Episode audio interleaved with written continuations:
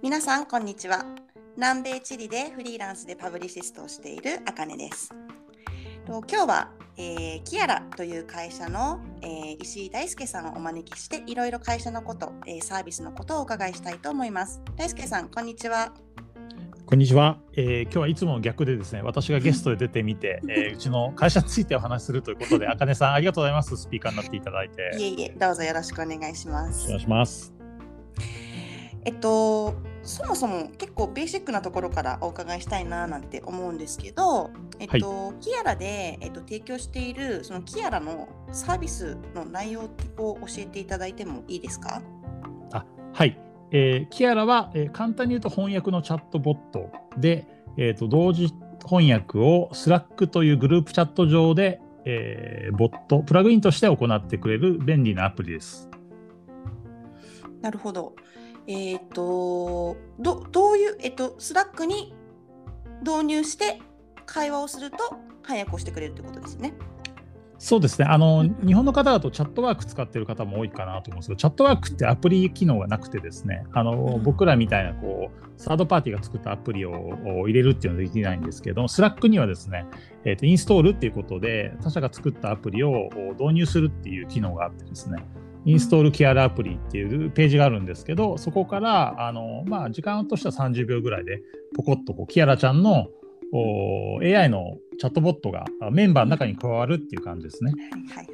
いはい。じゃあそのマルチリンガルキアラちゃんが私たちの会話に入ってポコポコポコポコ翻訳をしてくれるっていうようなイメージになるっていうことですよね。そうですね。これラジオなんで非常にこう見せるものがなくて難しいかもしれないんですけど、あかねさんと僕が Slack というグループチャットを使っていて、Slack だとチャンネルっていう機能があるんで、その例えばお仕事チャンネルみたいなのを始めたときに、そこでアットマークキアラっていうふうに呼び出してもらうと、キアラちゃんがインストールされてたらやってくるんですよね。で、あとはそのキアラちゃんがその何語と何語を翻訳しますかみたいなインプットとアウトプットの、例えばイングリッシュとジャパニーズとか、チリにいらっしゃったスパニッシュと、例えば相手が中国語だったらチャイニーズとか選ぶと、その2つの言語をインプットアウトプットしてくれるので、お互いこう言葉が違ってもですね、意思が疎通ができるということですね。ちなみに何カ国語ぐらいインストールとキアラちゃんは喋れるんですか？はい、テキストのアウトプットですけど100カ国語に今対応していて、これもですね、もっと130ぐらいまでできるんですけど、Slack のリミットがあってですね、世界の主要な100個に絞っていて、でうち統計取ってて大体20か30ぐらいのトップ言語があってですね、はい、やっぱり日本語、英語、中国語、韓国語、フランス語、あとベトナム語とか多いですかね。はい、はい、なるほど。その、何か開発秘話というか、そこどこまでですか？はい、開発されるときに苦労された話とか、今現在提供されている上で苦労されている点ってありますか？開発は結構スムーズにいったんですが、2年前から販売していて、それがですね、うち昔いたメンバーが頑張ってSlack の国際会議があるんですね。毎年4月にサンフランシスコのベイとかファイナンシャルディストリクトの港でやる大きなカンファレンスがあるんですけど、そこに出品しようということで、それまでの直前の6週間というのは結構ですね、うちのメンバーが頑張って遅くまで対応してくれて、なんとかその国際会議の1週間前に発売開始できたというところが、だから結構生みの苦しみみたいなところがありましたね。うん、何かその生むってなるまでにそのアイディアっていうところがあったと思うんですけど、何か原体験というか、こういうサービスを提供しようって決めるに至った経験があるんでしょうか？はい、これもちょっと話すと長いんですけど、我々は2016年からチーム AI というその AI のハッカソンコミュニティ8000人の方々と800回のイベントをしてっていうことでイベントをたくさんやっていたので、AI の技術に関しては結構精通はしてたんですけど、逆にこう物知りすぎてどのアイデアを選ぼうかっていうのは結構苦労してたんですね。半年ぐらいディスカッションしてて、で結局なんか社長の個人の悩みみたいなものを分析しようってことになって、僕が以前総合商社でヨーロッパ駐在してたんで、その時にやっぱ言葉が通じないんじゃなくてね、結構勉強すればイタリア語とかも喋れるようになるんですけど、なんか翻訳がめんどくさいみたいな、すごく原体験としてあったんで、じゃあそれの AI を作りましょうかってとこが始めましたね。ご自身の、駐在時代での言葉の壁っていうものに対する考え方とか、うん、そこに対する時間的なね、なんていうんですかね、コストみたいなことが事業のアイディアになったっていうことですかね。そうですね、まあ、なんかこうマーケットサイズがあって掛け算してこういう市場が生まれそうだっていう、うん、なんか誰かさんのためのサービスじゃなくて、どちらかというと自分のためのサービスなので、すごくこう、うん、運営がしやすいですね今はね、うんう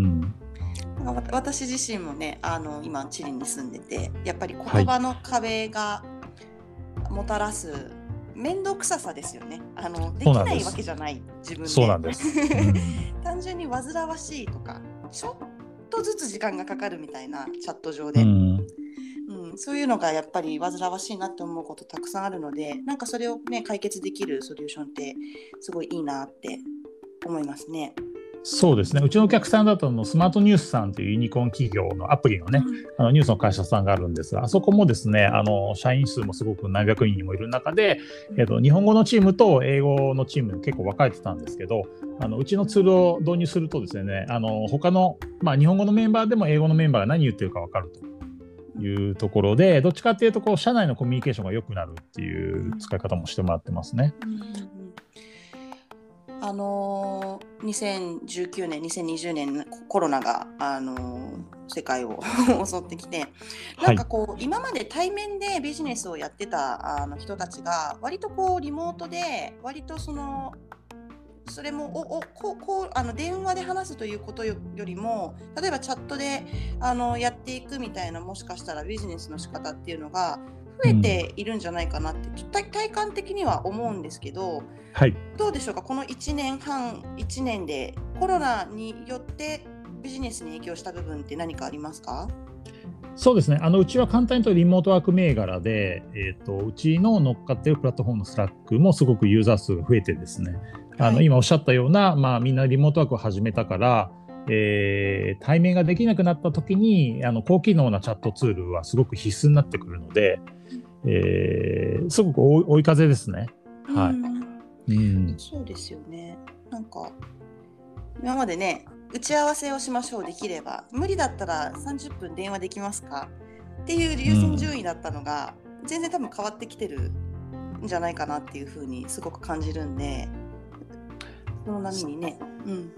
そうですね、我々 IT 屋から見るとですね、対面でミーティングしてる産業にはやっぱ入り込めないじゃないですか、うん、なかなか、まあ、もちろん、うん、電話会議ツールとか売ることもできるんですけど、どっちかっていうとみんながチャットを使ってくれると、そのチャットを分析したりとか、チャットをもっと便利にしたりとか、チャットのまとめを作るとか、なんかチャットのデータがたまることでチャットの周りのエコノミーができるので、まあ、そこが非常に我々としてはチャンスだと思ってますね、うん、なるほどなるほど、はい。最後の質問です。何かその翻訳のね、この今のサービスっていうものが、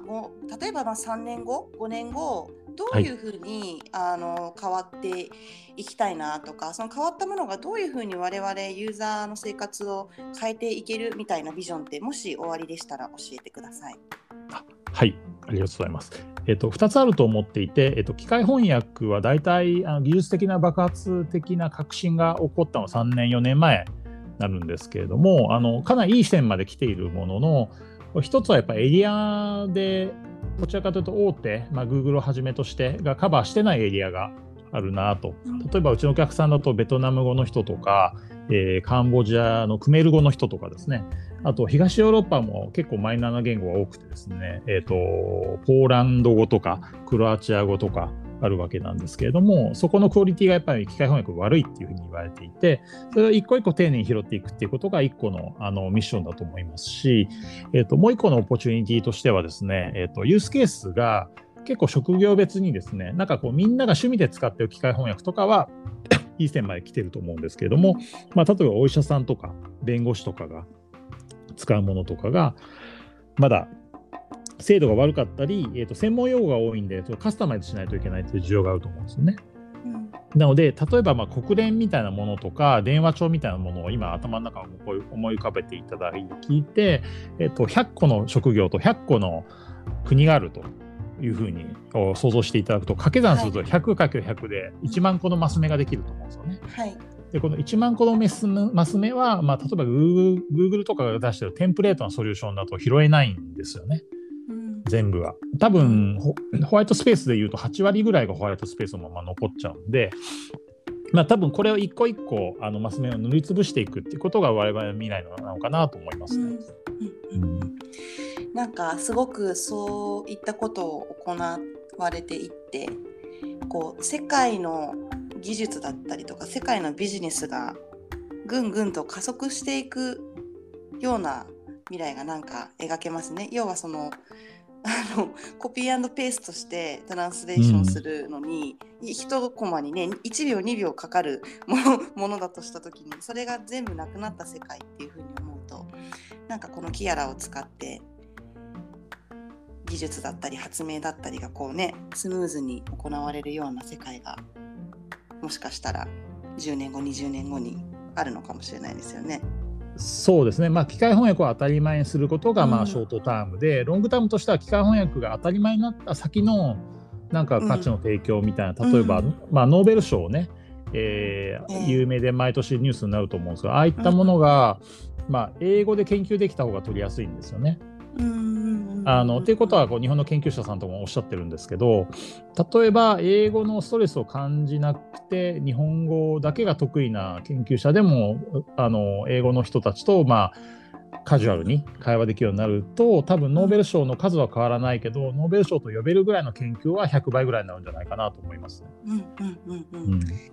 なんかねワクワクしますね。そういう風に世界がぐんぐん進んでいくっていうね、感じがなんか、いいかなって思いました。はい、